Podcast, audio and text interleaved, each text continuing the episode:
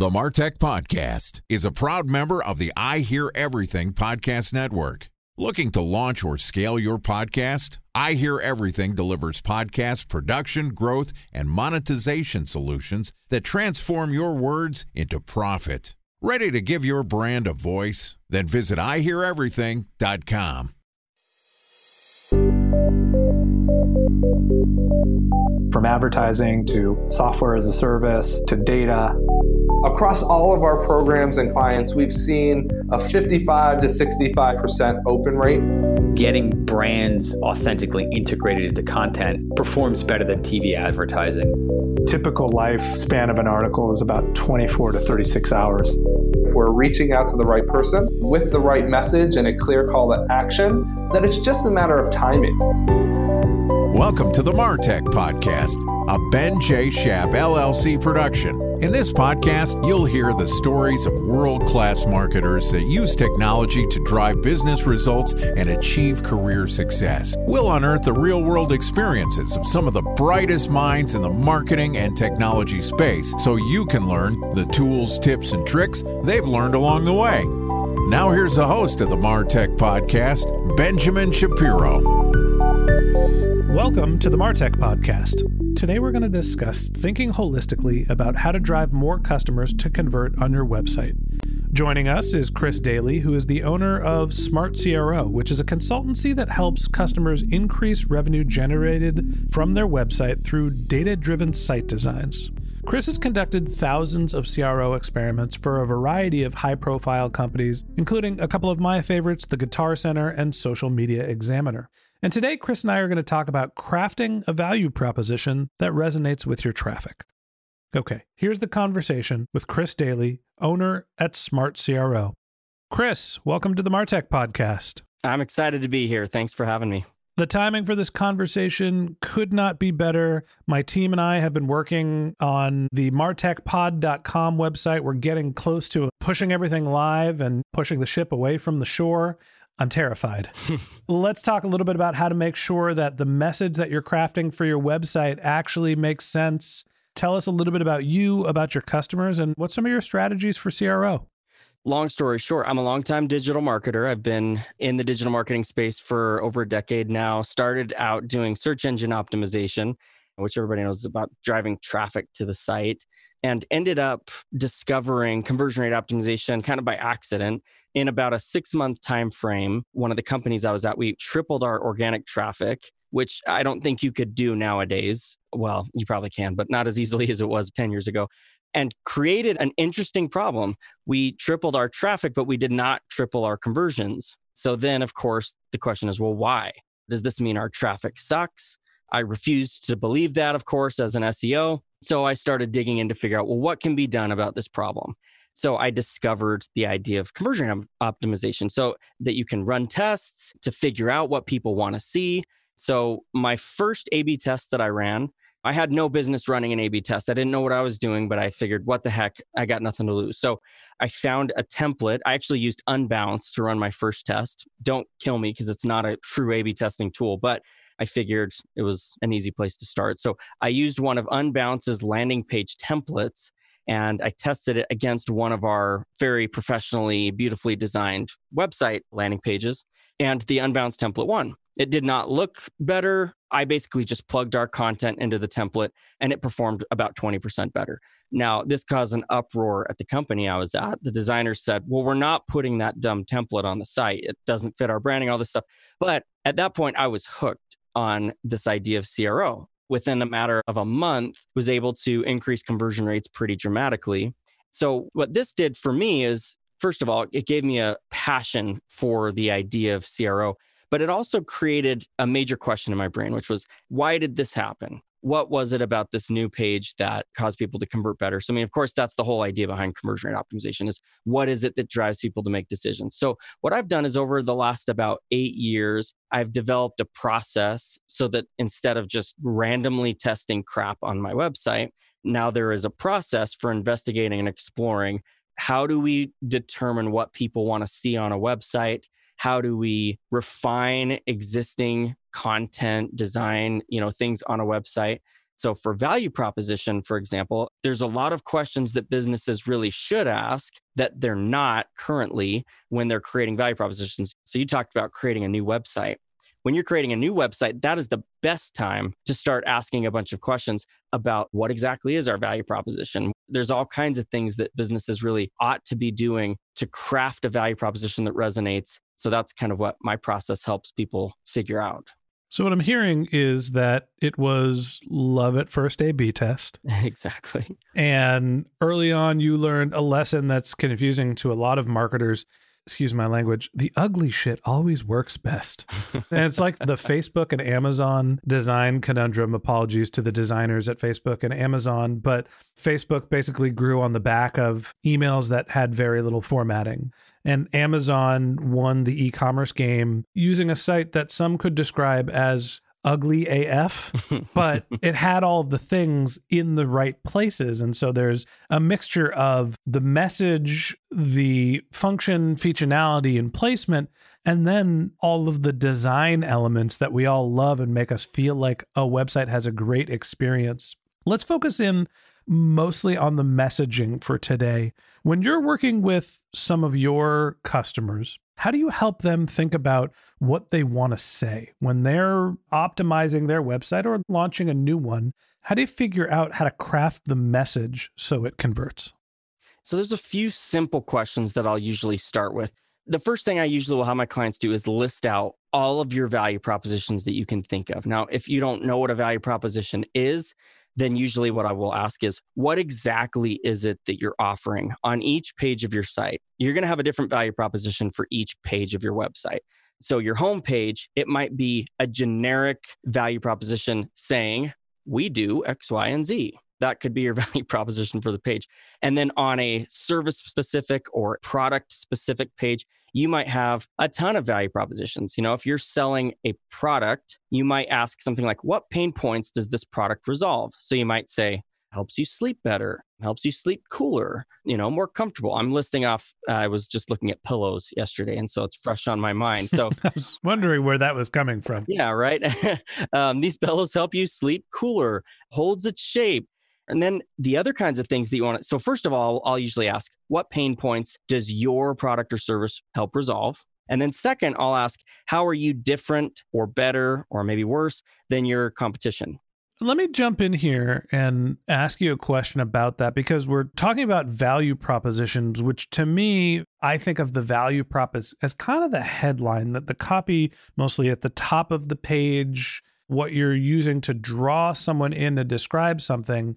But you're also mentioning multiple value props, which I think more as selling points. How do you differentiate between what is sort of the priority message, the summary, and what are some of the supporting points? I'm going to take one step back and I'm going to just mention a principle. This is an economics principle that everyone's probably heard. So, somebody's motivation to convert on your site is equal to the perceived value minus the perceived cost. So, one of the first things that you need to understand is what the perceived costs are of your product or service. There's lots of perceived costs. It could be the time that somebody has to spend on your website, it could be the dollar amount that they have to spend, it could be the hassle of filling out a form on your site and getting called by your sales guys or giving you their email address and getting harassed with a bunch of emails. It could be the amount of time that they have to spend watching a video or reading your content. I mean, there's all kinds of costs. So, the most important thing to understand is your value propositions are intended to increase the perceived value. So, somebody needs to understand why is your site or your service or your product valuable to me? So, you're talking about page hierarchy. The first thing you see on the page theoretically is the most important thing. And then as you go down from there, you should be adding context, you should be clarifying and refining what that leading statement leads me to believe. Let me play devil's advocate for a second. You said that the first statement on the page is what drives the most value or something to that extent. I would make an argument that the first thing on the page should be the most engaging, not necessarily one that provides the most value, because you want to be able to tell the narrative. You might need to build up to the most important point. Time for a one minute break to hear from our presenting sponsor, Mutinex.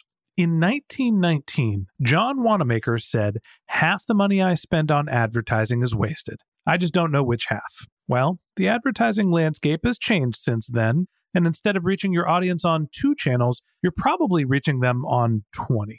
Turns out John didn't know how easy he had it. But that doesn't mean that you should give up on striving towards marketing effectiveness. No matter how complex your marketing strategy is, Mutinex Growth OS is the market mix modeling platform that measures the impact of marketing on your bottom line. Mutinex's market mix modeling platform calibrates your insights against the latest market conditions so you can make media and marketing investment decisions confidently and quickly. Ready to take your team from I think to I know? Then join brands like Samsung, ING, and Asahi who make better marketing decisions with Mutinex. Mutinex Growth OS. Your best decision starts here. To learn more about Mutinex, go to mutinex.co. That's M U T I N E X dot co. Okay, here's the rest of today's interview.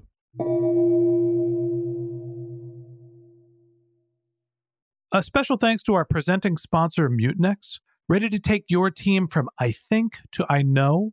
Then join brands like Samsung, ING, and Asahi who make better marketing decisions with Mutinex. Mutinex Growth OS, the marketing mix modeling platform that makes measuring ROI fast, easy, and cost effective. Request a demo at mutinex.co. That's M U T I N E X dot co. How do you reconcile those two statements? So I think we're saying the same thing. When I say the first thing on the page is the most important or it's the most valuable, that is the hook, right? That is the thing that is going to set the stage for the rest of your site. And so if you have a headline that is a bunch of marketing fluff, which a lot of people use headlines for marketing fluff, where you say things like, change your life today, something like that. I'll give you an example. My consulting site, benjshap.com, the homepage, the first line is it's not personal, it's not business, it's business with personality. Mm-hmm. The second line is, Are you ready to give your brand a voice? And then the third line is, Here's what my consulting practice actually does. You know, I provide consulting services, blah, blah, blah. Mm-hmm. I feel like the most attention grabbing is that first part. So the question is, and this is where A B testing becomes really handy. The question is, what is the most compelling thing that you can put up at the top of your page? Because again, going off of page hierarchy, the vast majority of people are going to read things in the order you present them.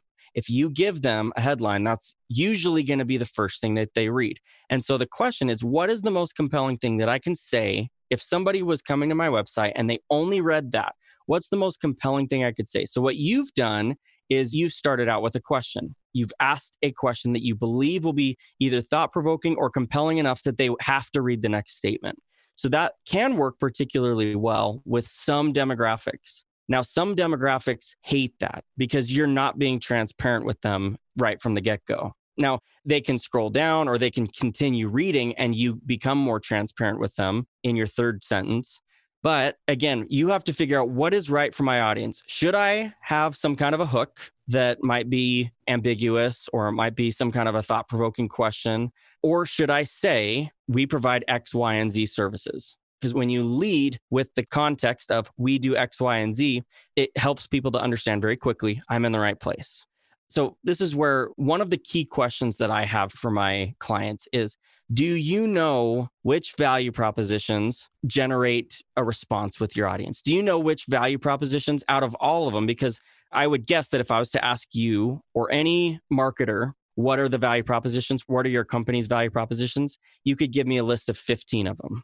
So, my question is Do you know which one, two, or three of them generates the biggest response? That elicits the most emotion from your audience, gets them the most excited, is the most relevant to their buying experience. Because if you know that, then you can figure out what should I show first on my website? What should I show second? Tell me what your opening question was again. It was actually an opening statement. It's not business, it's not personal, it's business with personality. And then the second one was Are you ready to give your brand a voice? That's right. So, those things that you said in your opening statement and then your follow up question, if you know that those are things that resonate with your audience, that might be a killer way to start your website off.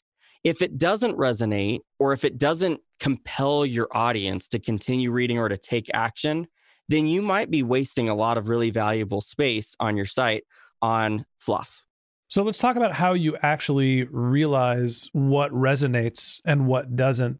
Getting into some of the CRO tactics, I've got a couple different statements on my website. How do I figure out what actually makes an impact? So the first thing that you need to do is, like I was mentioning, what I will typically have my clients do first is list out all of your value propositions. List out all of the things that you could say on your site. Most likely are things that you are saying on your site, but just list them all out in no particular order because as marketers, we already tend to think we know what's going to work best. Of course we do. right. So I say in no particular order because you want to discard your assumptions. Even if you've done what most marketers have done, which is we've like surveyed people or we've talked to people or we've tested out different ad copy, that kind of stuff. Even if you've done that, still just make an unbiased list of all of the things that you could theoretically say on your page.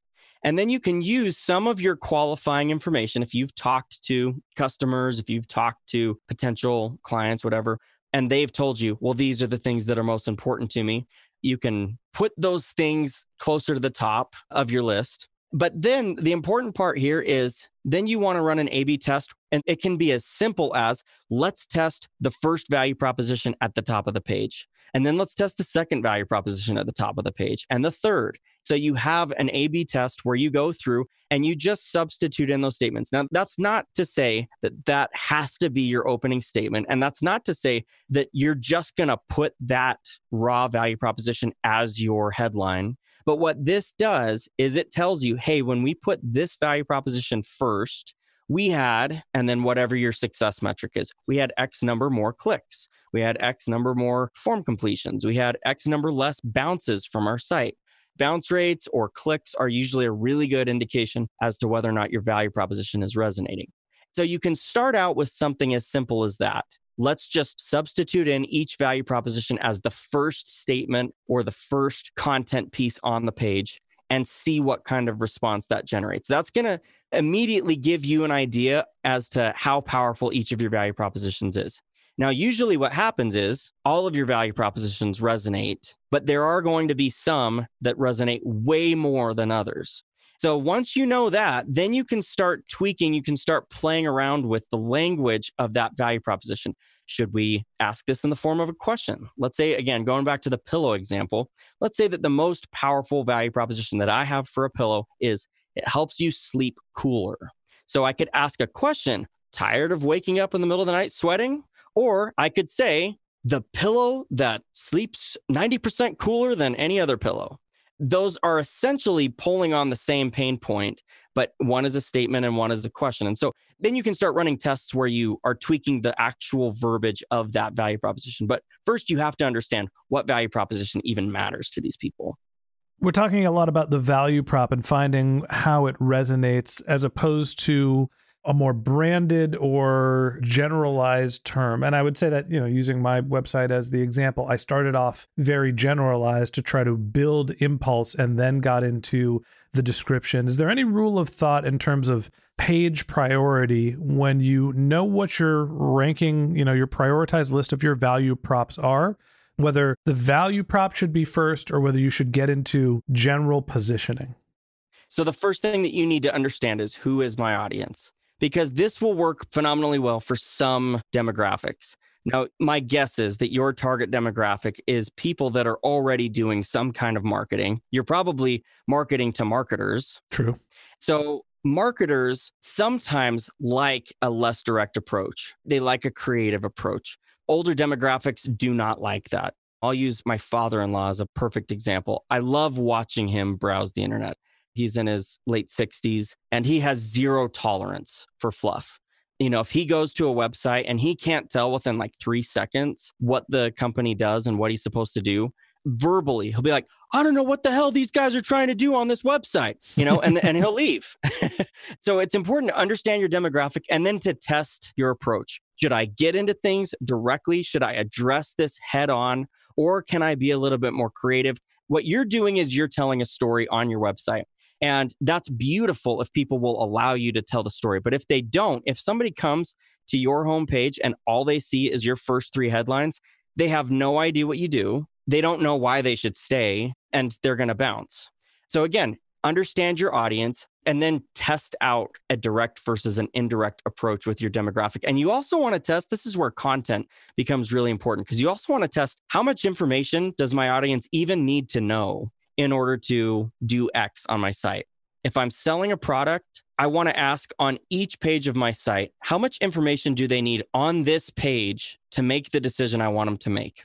If they are on a lead capture page and I want them to fill out a form, I need to ask how much information do they need in order to fill out the form? And I'm not asking that question for you to tell me. I'm asking that question so that you can go and investigate that and test.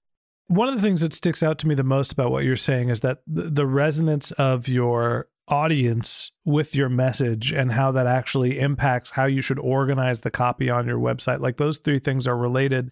And you talk about your father in law who's in his 60s wanting everything to be direct, right? And then I think of a handful of fashion e commerce brands where their homepage doesn't even show the product it's all about the mission, right? It's all about uh, what you're trying to achieve by wearing this type of fitness pants and the journey you're going to go on. And then there's a separate page that's not on the homepage, that's their products page. And that to me seems totally backwards when you're an e commerce company, not having your actual products on your homepage seems insane. But I've seen that a bunch lately where the homepage is not the shop. Let me say this the vast majority of people that are doing that have not tested. So I would not assume just because a company is successful that that approach works. It's like if you were to look at Apple and say they sell more phones than anybody. So their site must be the best damn site in the entire world. Well, if you try to copy Apple's website, their site is not built to convert people that don't know what their product is. They have built up so much brand equity that they don't need to convert you on the website. If you're going to their site, you're already converted. So you want to be very careful not to make the mistake to assume that because a brand is doing well, that their website is extremely functional or converts extremely well. They might have a rabid Instagram fan base that's going to buy anything they put on there and is willing to dig several pages deep, but you might not have that with your audience. Let me tell you one last story to wrap this up. So, John Lee Dumas has several sites. He runs an extremely successful podcast. And on his podcast, he'll talk about these different products that he has. One of them is the Freedom Journal. And this is a journal that helps people set goals for themselves, and it's a personal development journal. So, we ran a test on his page. When I went to the homepage of his website, there was virtually no content. Now you could scroll down on the page and you could get a lot of content as you scroll down. But when you first went there, it was like a headline, the Freedom Journal, a picture of the thing, and a button. And I said, How come you don't have any value propositions on here? And he said, Well, people don't need value propositions. They're coming from my podcast. They already know what the product is, they already know what value it's going to bring to them. So they don't need value propositions. So I said, Well, let's get some data to prove that. So we ran a test where we added value propositions, added content up above the fold. We were just bringing stuff up that was lower on the page up to the top. And lo and behold, every variation where we added value propositions increased conversion rates. And our best performing variation increased revenue by about 20% just by moving some value propositions up higher on the page. And so what that told us was these assumptions that he had made about his audience were not entirely correct people did need to be reminded about the value propositions. They needed them up at the top, front and center. So again, you want to cast out some of your assumptions about your audience. And even when you're looking at your competitors, you want to cast out assumptions that they know what they're doing because a lot of people that are doing well don't know what they're doing. Always good to hear. Even the successful people don't know what the hell they're doing. On that note, that wraps up this episode of the Martech podcast. Thanks to Chris Dayley, owner of Smart CRO, for joining us. In part two of this interview, which we're going to publish tomorrow, Chris is going to talk to us about some of the major tips he has for CRO and some of the tools that he uses. If you can't wait until our next episode and you'd like to learn more about Chris, you can click on the link to his LinkedIn profile in our show notes. You can send him a tweet. His handle is Chris Dayley, C H R I S D A Y L E Y. Or you could visit his company's website, which is smart cro.com. He's also launching a course to help you with your CRO efforts, which is smart-cro.com slash course. Just one link in our show notes I want to tell you about. If you didn't have a chance to take notes while you were listening to this podcast, head over to martechpod.com where we have summaries of all of our episodes. We have contact information for our guests. You can sign up for our newsletter. You can even send us your topic suggestions or your marketing questions, which we'll answer live on our show. Of course, you can always reach out on social media. My handle is Ben J. Shap, B E N J S H A P, on LinkedIn and on Twitter. And if you haven't subscribed yet and you want a daily stream of marketing and technology knowledge in your podcast feed, in addition to part two of our conversation with Chris Dayley, owner of Smart CRO, we're going to publish an episode every day during the work week. So hit the subscribe button in your podcast app, and we'll be back in your feed tomorrow morning. All right, that's it for today. But until next time, my advice is to just focus on keeping your customers happy.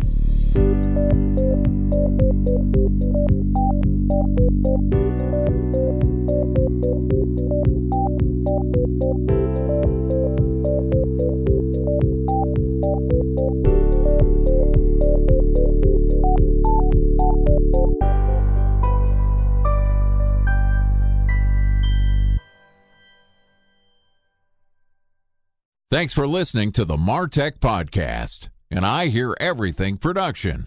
Looking to launch or scale a podcast like this one for your brand? Then visit iheareverything.com.